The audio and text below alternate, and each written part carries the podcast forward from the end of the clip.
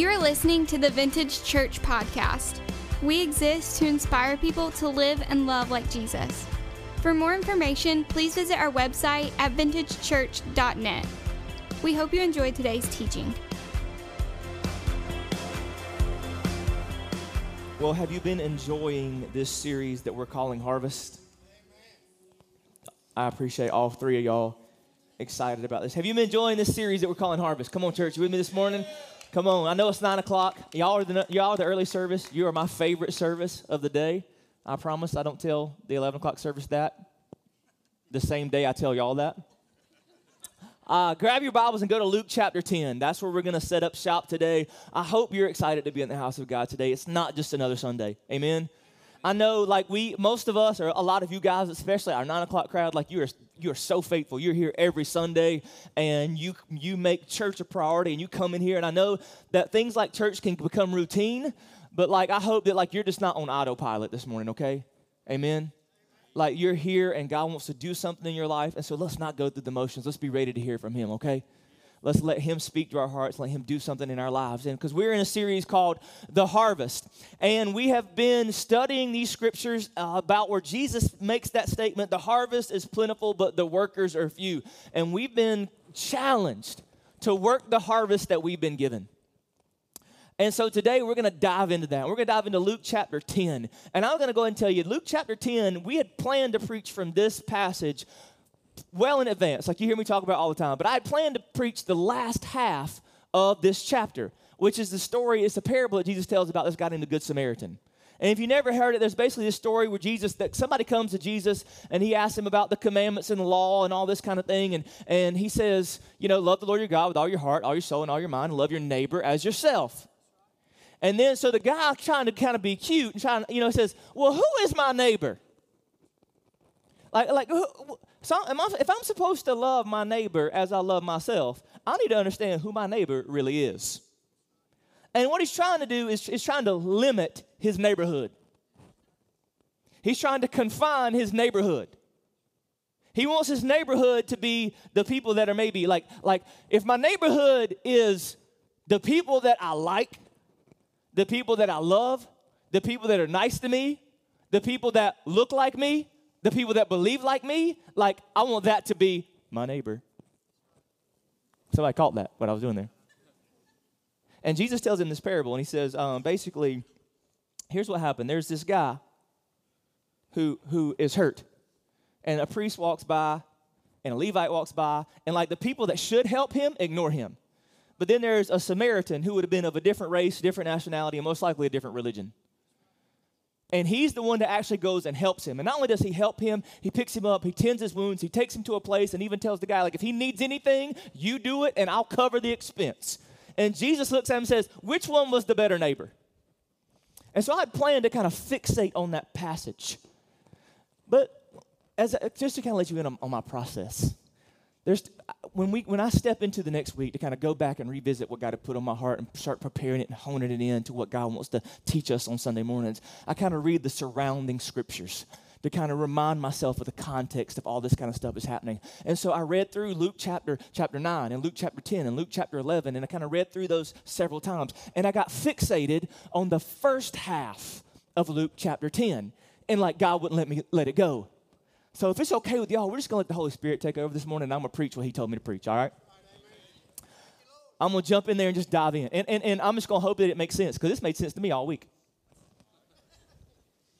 But there's some things that happen in the first half of Luke chapter 10 that I just couldn't shake. And so we're going to dive in. Luke chapter 10, and we're going to start with verse 1. You with me? Say amen. Luke chapter 10, pick up with verse 1. It says, After this, so before I say what after this, let me tell you what just happened because y'all probably didn't read Luke chapter 9 this week. Maybe you did. Y'all real spiritual. In Luke chapter 9, Jesus sends out the 12, the 12 disciples, to go out and do ministry. And it's just a reminder, I think sometimes we think the disciples' role and Jesus' plan didn't begin till after he left this earth. But if you look through the Gospels, Jesus was constantly challenging them to be more than spectators, but to be participators. So you know, like, like you're, you're called to be not just a spectator who sits in a church, but a participator who actually is the church. I'll say that one more time. Like you're called, you're not called to just be a spectator who sits in the church. You're called to be a participator who is the church. Like you're participating in what Jesus has called. And so in Luke chapter 9, Jesus calls the 12 and sends them out. And they do some cool ministry, and God uses them and, and, anoints what they're doing. And after this is where we pick up in Luke chapter 10. It says, After this, the Lord appointed 72 others. So it wasn't just the ministry that Jesus had wasn't going to be just confined to this one group of people. Like what God wanted to do in and through his people wasn't going to be confined to just the 12. He's like, that's awesome. I need 72 more. He says, After this, the Lord appointed 72 others and sent them out two by two ahead of him to every town and place where he was about to go. Verse 2 He told them, let's see if this verse sounds familiar. The harvest is plentiful, but the workers are few. Ask the Lord of the harvest, therefore, to send out workers into his harvest field. Sound familiar? We've been reading that passage every single week of this series. And we've been reading it in Matthew. And you know what? What uh, we need to see, I believe that Jesus said this very phrase multiple times to his followers. Because if you look in the context of Matthew chapter 9, it says he's moving around from the towns and all the villages, and he's doing all this ministry, and he sees all these things. Remember, we studied that in, in week one, and he had compassion on them, and he saw the crowds, and he, and he was hurt because what he saw was not good, because these people needed God. They needed his hope. They needed his grace. They needed his mercy. They desperately needed what only Jesus had. And he turns to the disciples and he says, Look, the harvest is plentiful, but the workers are few. Pray to the Lord of the harvest to send out workers to the harvest field. And now, this is a totally different context. It says when he's about to send these 72 out, I think, I think Jesus says this, I think Jesus says this sentence even more times than it's recorded in Scripture. Because y'all do understand that, like, we have a very small window of what Jesus' life and ministry looked like. I mean, actually, the gospel, the, the, the John, the, the, disciple John, the apostle John, when he write, finished his gospel, he said basically, if we'd have wrote down everything Jesus did, there wouldn't be enough books in the world to fill it. I think there's multiple times because in, in Anybody ever find that God is very redundant in your life? Like I, I I'm not the, I'm not the smartest in the world. Sometimes God has to tell me things like 50 times before it sinks in. Anybody with me? Amen. Amen. Like everywhere you look, God's trying to tell you the same thing. And you're like, okay, God, like I see it. You said it through my spouse, and you said it through this TV show, and you said it through this coworker, and like God's like, yeah, I'm gonna keep saying it till you start doing it, dummy.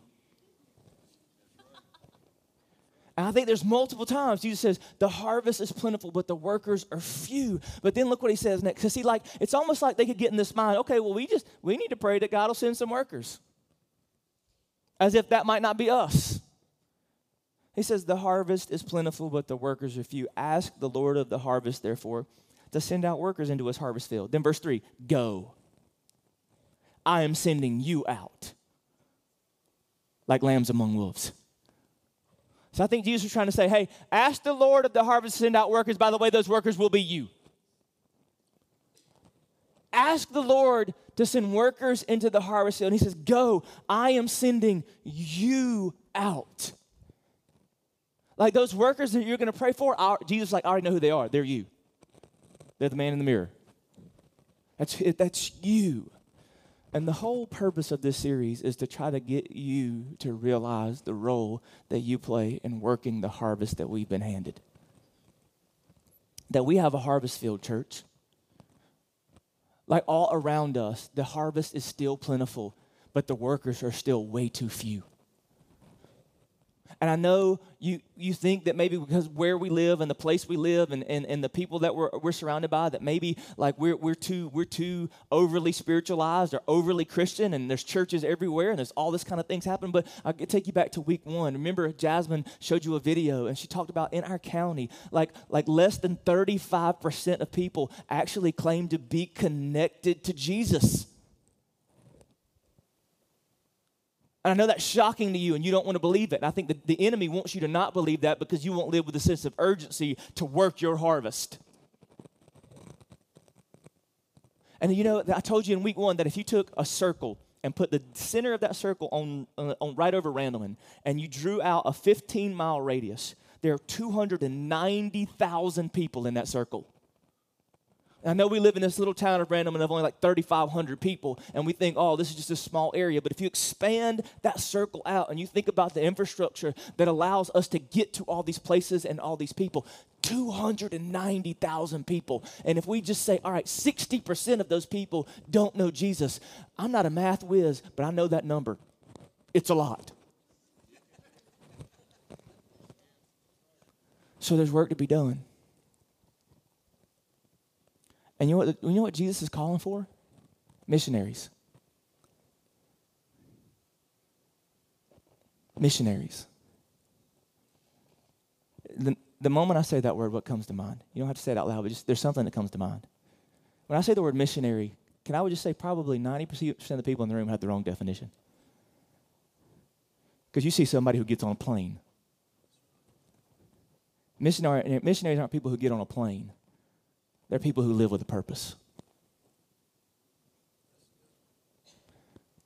And if you call yourself a follower of Jesus, if Jesus is in your heart, if you've accepted him, if you believed in who he is, and your heart's desire to follow is to follow Jesus, guess what? You're a missionary. Do you know that? That may freak some of y'all out. I'm not saying you need to go sell everything you own and move to Africa.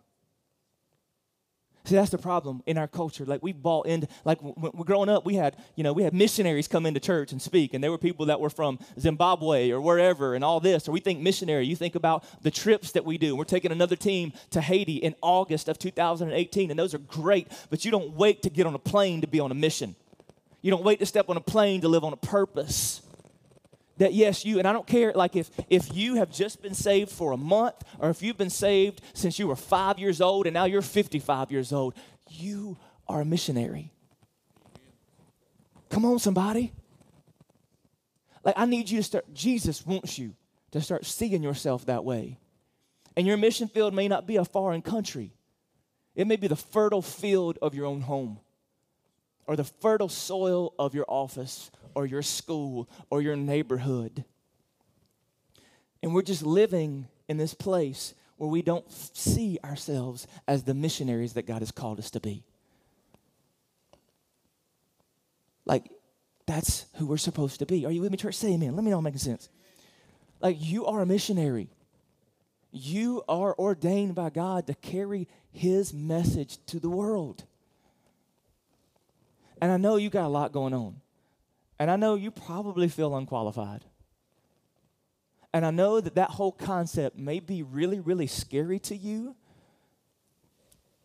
But with all the love I have in me, get over it.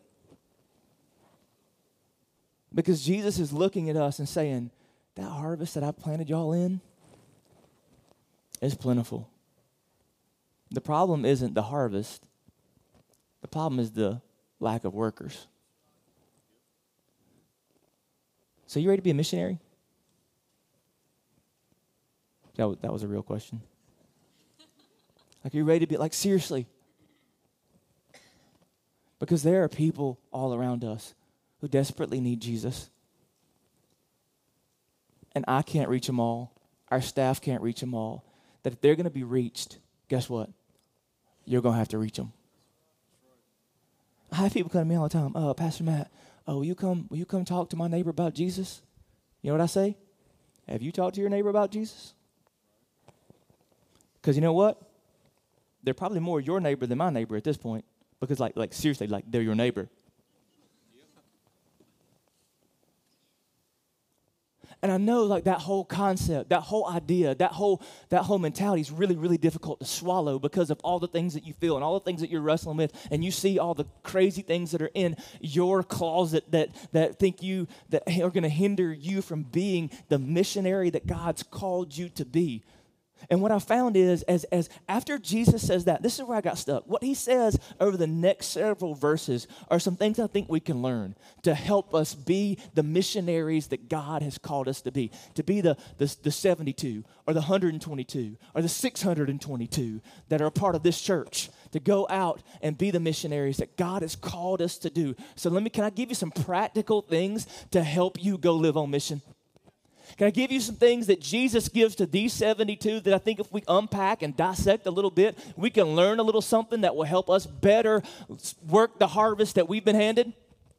All right, first thing is this listen to the details of his instruction. Like if you want to go live on purpose, if you want to be the missionary that God has called you to be, listen to the details of his instruction. Because soon as he says go, he gives them some specific instructions that they need to listen to. Verse 4, he says, Do not take a purse or a bag or sandals, and do not greet anyone on the road. Seems weird, but we're going to trust Jesus, okay? Verse 5, he says, When you enter a house, first say peace to this house. If someone who promotes peace is there, your peace will rest on them. If not, it will return to you. Stay there, eating and drinking whatever they give you, for the worker deserves the wages. Do not move around from house to house. When you enter a town and are welcome, eat what is offered to you, heal the sick who are there, and tell them the kingdom of God has come near to you. So, do you see Jesus after he says go, he gives them some pretty detailed, specific instructions, right? I mean, he says some things, and he says, first of all, like, don't take a bag, don't take extra sandals, don't pack anything. And as you're going down the road, like, don't, don't say anything to anyone. So they're just like, okay, we're going, Jesus. Like very specific instructions. He says, All right, when you when you go into that house, eat whatever they give you. And now we read over that, we don't think that's a big deal. But you got to understand that most of these guys came out of a Jewish tradition. And they never knew which home they would be welcome in. And there was a good chance that they were going to put some food in front of them that, based on their tradition, they weren't supposed to eat. So we read that and think, oh, those instructions seem pretty easy. Like, okay, don't take a bag or sandals or purse, all this kind of stuff. Don't, don't speak to anyone on the road. But when you go there, like, enter that house, eat whatever they give you. But what they would have to just overcome a lot of the traditional things they believed in order to relevantly reach the community that we're in. Y'all follow me? I mean, that would have been really hard for them to adapt. So, in other words, some of the things that you've always known, you're going to have to overcome and release in order to reach. And he says, don't go from house to house. In other words, like, stay in the same place, build a relationship there with those people. Don't be quick to get away, to move on to the next spot. He says some very, very, see, but here's what we're bad about doing. We're, about in falling in, we're bad about falling in love with one set of instructions. That we think, oh, because Jesus said it that way then, then that's the way that we need and are supposed to do it now. You, you follow me? But see, you need to listen to the details of the instruction because what I read as I look through Scripture, the, the details of the instruction may vary based on the mission. Matter of fact, if you flip over, just, just take this a note in, in, in, your, in whatever you're taking notes on, because I know you're all taking notes because you love to take notes and you want to absorb everything I say every Sunday morning. Luke chapter 22.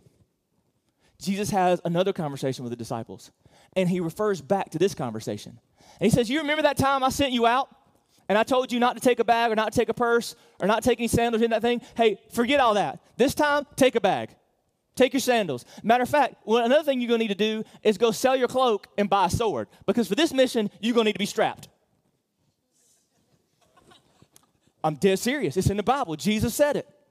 He says, Go, and when you go with you, take, take a bag. Last time I told you not to take a bag. This time, take a bag. And you know what? This time, because of where you're going, like you're going to need a sword. If you ain't got a sword, sell your cloak and go buy a sword.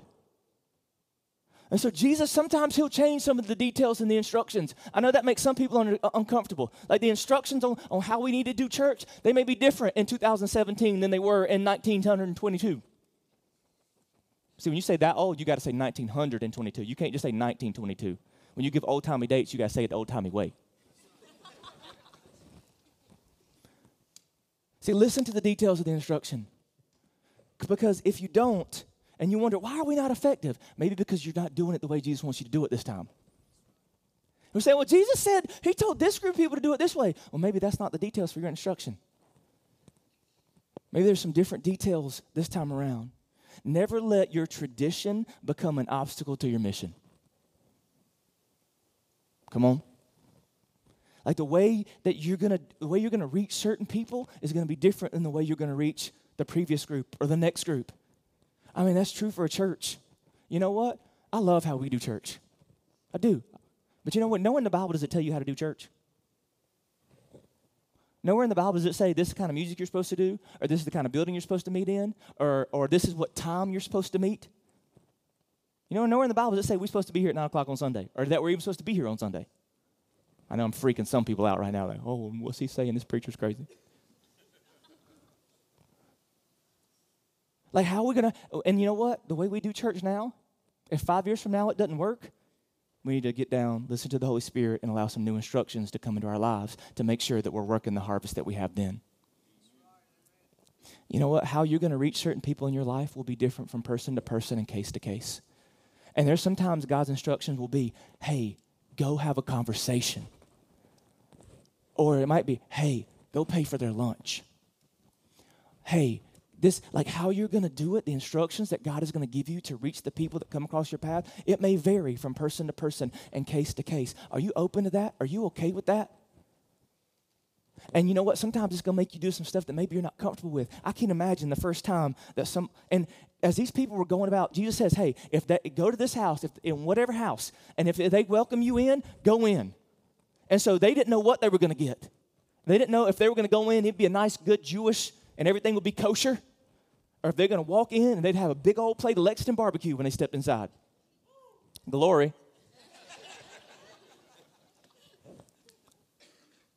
But whatever what Jesus says, you know, whatever whatever they put in front of you, eat it. Like you got to listen to the details of instruction if you want to be the missionary He's called you to be, because it's gonna it's gonna change sometimes. Now it's never gonna compromise God's word. He's never gonna do you to tell ask you to do anything. And I know people have done some crazy things in the name of this kind of stuff. You know what I mean? We're never to do anything that stands in, contra- in contrast to Scripture. Never to do anything that is sinful. You can't do a, you can't get God's will if it's not God's way. But listen to the details of the instructions, because from time to time they were changed. Prepare for the possibility of rejection. Listen to the details of the instruction. Prepare for the possibility of rejection. Look what he says in verse 10. It says, But when you enter a town and are not welcomed, Go into its streets and say, Even the dust of your town we wipe from our feet as a warning to you. Yet be sure of this the kingdom of God has come near. And I tell you, it will be more bearable on that day for Sodom than for that town. Woe to you, Chorazin! Woe to you, Bethsaida! For if the miracles that were performed in you had been performed in Tyre and Sidon, they would have repented long ago, sitting in sackcloth and ashes. Verse 14. But it will be more bearable for Tyre and Sidon on the, uh, the judgment than for you. And you, Capernaum, will you be lifted up to the heavens? No, you will go down to Hades. Whoever listens to you listens to me. Whoever rejects you rejects me, but whoever rejects me rejects him who sent me. Like he's trying to prepare them. Hey, guys, just so you know, as you go about trying to fulfill this mission, you're going to go into places and they're not going to be receptive. Like you're going to have conversations with people, you're going to go into towns, you're going to go into places, and you know what? They're just not going to hear it. And you just need to be prepared for that. But you notice, you notice what he doesn't say? He doesn't say avoid those places. He doesn't say, hey, those places that you think might not be ready to hear you, don't go those, just skip over those and move on about your way. He says, no, you go, you give it a shot. You try, you speak truth, you love on people, you say those things. But if they don't receive it, just understand that, like, it's not on you to make them receive it. Come on, church, you with me? It's not on you. Like, there's, there's going to be some places and some people that you go and you give it your best shot, and they're going to reject you.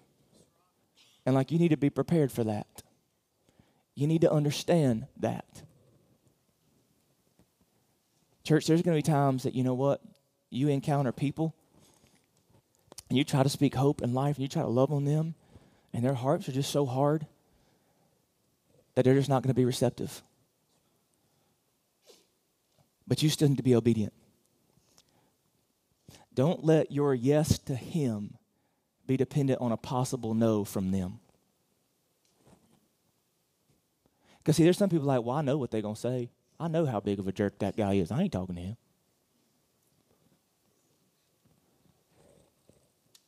Like, there's going to be times you just, you just got to know there's going to be people that you encounter, and no matter how loving and truthful and graceful you are trying to speak hope and truth into their lives, they're not going to be ready. And you got to be ready. You got to just be ready to, to deal with that. Because if you're, and because I think Jesus is saying this because he knows, hey, you know what? There may be, you may go to 10 places and seven of them may turn you away. And if you let that discourage you from what I'm calling you to do and give up, we'll never get done what we need to get done. And you notice he names a couple towns. He kind of calls out some cities.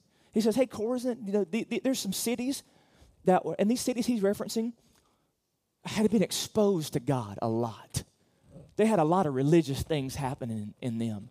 And what, what happened in Jesus' day was the most religious areas that you think should have known the word, should have recognized who Jesus is. Because remember, like Jesus fulfilled hundreds of prophecies from the Old Testament. And so the people who knew the Old Testament should have known what to look for. You with me? Like they should have known, well, this dude was born in Bethlehem and this is where he was. Like, like this is probably Jesus. This should be the Messiah. And what Jesus says, the places that should have known I am who I am missed it. And the places that didn't get to grow up with that, didn't get to hear that tradition, they're the ones that are coming to know me. Is there something that we should learn there? I think that's a reminder that, you know what, in some of the towns where you think are so churched and got so many Christians in them, they may be some of the hardest places we ever have to reach. I've always said the hardest thing about our community is we got people who are lost and don't know it.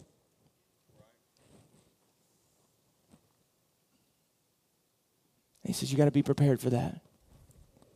You got to prepare yourself for that rejection so that you handle it well, so that you're discerning. And this is what you also need to know. There's some people that you're going to try to reach that just aren't ready.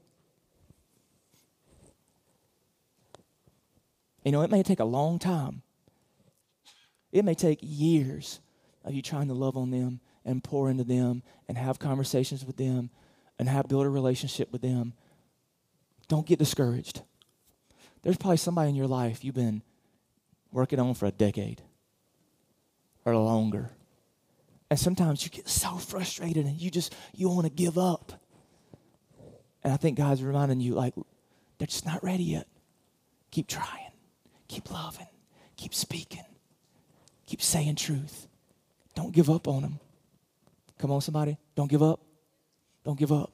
Don't give up. Prepare for rejection.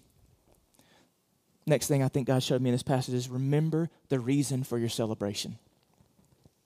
Remember the reason for your celebration. Look what he says next, verse 17. So they, they've gone out, now they come back. Verse 17 says, The 72 returned with joy and said, Lord, even the demons submit to us in your name. He replied, I saw Satan fall like lightning from heaven.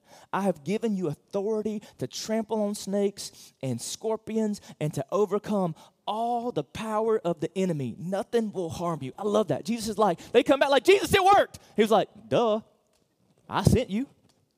Do you know what I'm capable of? And do you know this? Like the demons submit to you. Guess what? I saw, I've already seen Satan get thrown out of heaven. So, in other words, Satan's already lost. Like you think you were out there trying to win a battle that's already been won. See, like you didn't go out searching for victory, you didn't go out for victory, you came out from victory that I've already won. So I'm not surprised. It's funny that y'all are surprised because I'm not surprised. Jesus said, I don't shock me. Like I know what I can do. And I know what I can do through you even if you don't know it. And he comes back and says, I've already seen all this. And then what he says, though, verse 20, he says, However, do not rejoice that the spirits submit to you, but rejoice that your names are written in heaven. He says, Remember the reason for your celebration. Like, it's awesome that I'm doing great things through you. It's awesome that all this stuff has happened, But remember, like, don't, don't get your joy tethered to that. Get your joy tethered to who I am in you, what I've already done for you. Because if your joy is in the sacrifice of your Savior, not the success of your service. Your joy is in the sacrifice of your Savior, not the success of your service. See, I think he's trying to get them to realize, like, like, you know, don't get your identity caught up in what I'm doing through you. Make sure your identity stays in what I've done for you. Because, like, if you get wrapped up in, oh, you're great and you're excited and you only celebrate because of the cool ministry you're doing, because of all the, the, the people that's happening, like, if I get my joy tied into the, the size of this church, the number of people sit in this room instead of the anointing and power and who I am in God, then it's a bad place. So if you get, don't, don't tether your joy to the success of your service. Keep your joy tethered to the sacrifice of your Savior because that's never wavering. Because you're going to have seasons as you go about being a ministry, as a, as a missionary, where you're going to be really effective. Where God's going to use you to great, do great things and change people's lives. But you're going to have times when you're doing all this, uh, everything you can and it doesn't feel like you're accomplishing a single thing. And if your joy is connected to the success of that service and not to the sacrifice of your Savior, you'll just be drained. You with me, church? Make, am I making sense? Remember the reason for your celebration. I got two more points and then we're done. Next thing, embrace the reality of your imperfection. Embrace the reality of your. Look what he says next. Now, they, they could have found this insulting, but I think Jesus was really trying to say something here. Verse 21. He says, At that time, Jesus, full of joy through the Holy Spirit, said, I praise you, Father, Lord of heaven and earth, because you have hidden these things from the wise and learned and revealed them to little children. Yes, Father, for this is what you were pleased to do. Now that's cute, but ain't no children in the story. So, like, he's saying, God, I praise you.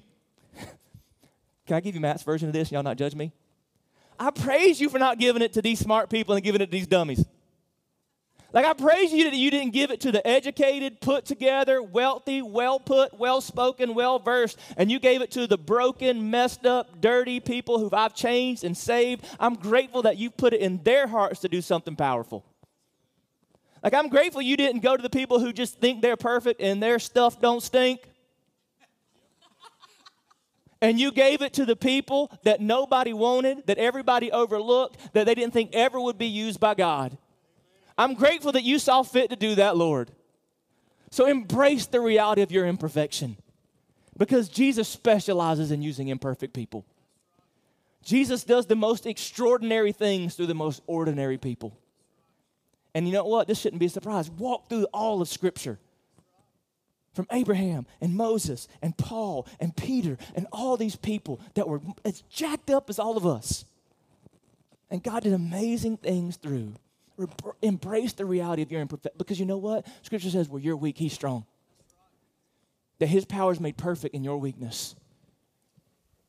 Moses said, um, That's good. You want me to go talk to Pharaoh, but I can't talk too good. David said, uh, You do realize that I've done some really bad things. You still want me to be king? Peter said, God, you want me to preach the Pentecost message after I've just denied you three times? Are you sure about this? And so you think anything you've ever done will disqualify you from being used by God in great and powerful ways? Come on. Embrace the reality of your imperfection. Because I know you're scared. Me asking you to wear the label and the title of missionary, I know that scares you to death. It should. But when the power and the anointing of God falls on you, it overcomes all that imperfection. When you walk in obedience to who God wants you to be and what He wants you to do, obedience will always precede miracles. And He'll do great things for you and through you. Well, I don't.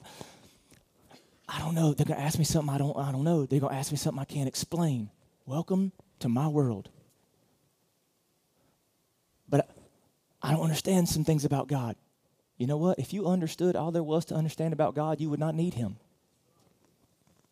You know what? Jesus never looked for instructors of theology, He was asking for instruments of grace.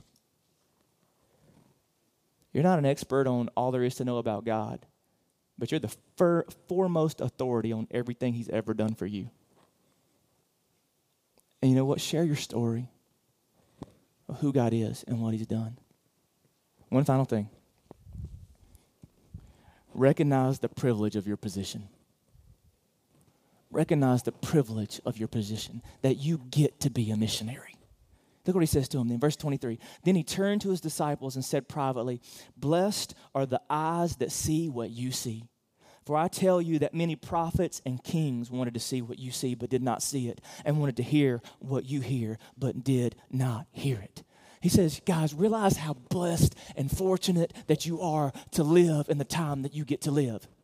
You get to experience what the prophets only hope for. you know what? He's saying to them, here you are, this ragtag group of people from all these different walks of life and all these very common places. And you know what? Understand how privileged you are to be in the position of missionary that you are in, to be able to go out and take my gospel. Because you know what? Elijah would be so jealous of y'all. David would be so jealous that y'all get to y'all have seen the Messiah come. Y'all have experienced his hope. Y'all have been allowed to see the fulfillment of what God has been promising for all these years to come to fruition in your life. Understand how privileged you are to be there. So you can see this whole thing that we're talking about of this series is all it's heavy and it's a burden and I got to go reach people for Jesus. As if like it's just some task that you have to do. And I think what Jesus is trying to get them to realize is man, understand how privileged you are to be in the position that you're in. That number one, that you're saved, that your sins are forgiven, that your hope is restored, your relationship with God is in its just a place that, that nobody's ever been able to see now that I've come and I'm doing what I'm about to do. And understand that you you don't have to be an agent of mercy. You get to be one. You don't have to go out this week and tell somebody about Jesus. You get to do that. Recognize the position you're in. You are a missionary on mission, on purpose, for God to use for His grace and glory. And you know what? As I thought about this week, something really hit me that I want us to just focus in on as we finish up this morning. This week is Thanksgiving. And man, you have a lot of opportunities to live on mission this week. We're going to give you one. Tuesday night, come hang out with us. If you've never been on the Thanksgiving meal delivery, you get to step into the homes of families all throughout our county who are hurting, who are in need, who are broken, and you get to go shed a little bit of light into their darkness. Tuesday night, we're going to gather up and we're going to take these Thanksgiving meals that we've been collecting over the last several weeks. You're going to get to knock on a door. That door is going to be opened by somebody who matters to God and who maybe has given up on God because they feel like the community they live in has given up on them. And you get to look them in the eye, if nothing else, say, Here's a Thanksgiving meal. We love you. We hope you enjoy it. And we hope you know that God loves you. And with every bite of this food, you're reminded that Jesus loves you and then they may invite you into their home and you may get to pray over them, lead them to Christ. Who knows what will open up? You know why? Because he, Jesus said he gathered these 72. He said, Go, I'm sending you out. Tuesday night, we need to gather probably about 200 of us. And you get to go and you get to be sent out. So if you're not planning to do, stop by the next steps thing in the lobby before you go out. Plan to do that. Make it. You will not regret it. Then, one last thing I want to give you to practically play this out. Thanksgiving Day is a day that you get to be around family. And maybe this Thanksgiving, you get to sit around a table with somebody in your family that you've been broken for for a really long time. The front lines of your mission field is your family. Come on, somebody. It's an aunt, it's an uncle, it's a brother, it's a sister, it's a cousin, who you know is far from God. And I want to challenge you. Will you seize that opportunity? I'm not saying that you take your King James Bible and drop it on their head. What I'm saying is you engage them with a conversation. You speak some type of hope into their lives. Would you bow your heads, close your eyes with me? Will you do me a favor and start seeing yourself as a missionary? Called by God, appointed by God to work the harvest that you've been handed. And the time is now. And Jesus is saying, Go, I'm sending you out. Will you allow the opportunities this week? Will you seize them? Will you go? You have the courage to go out on Tuesday night and take hope to this community? Will you have the courage to go deep into a conversation sometime around Thanksgiving as you're interacting with a family member. If you're here today and you say, you know what, Matt, I've got I've got a family member that I'm going to encounter this week who I know is far from God. And I want God to use me. I want God to speak through me. I ask you to do something? I want to pray for you. You just stand up on your feet? Say, I got a family member I'm going to be around this week. I want to engage them with the gospel. Just go ahead and stand on your feet.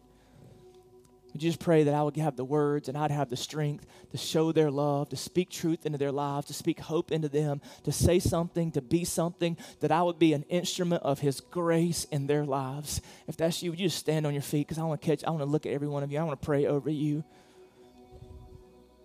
That this week, you take that challenge to go, to go, to go, to go, to go. The harvest is plentiful but the workers are few.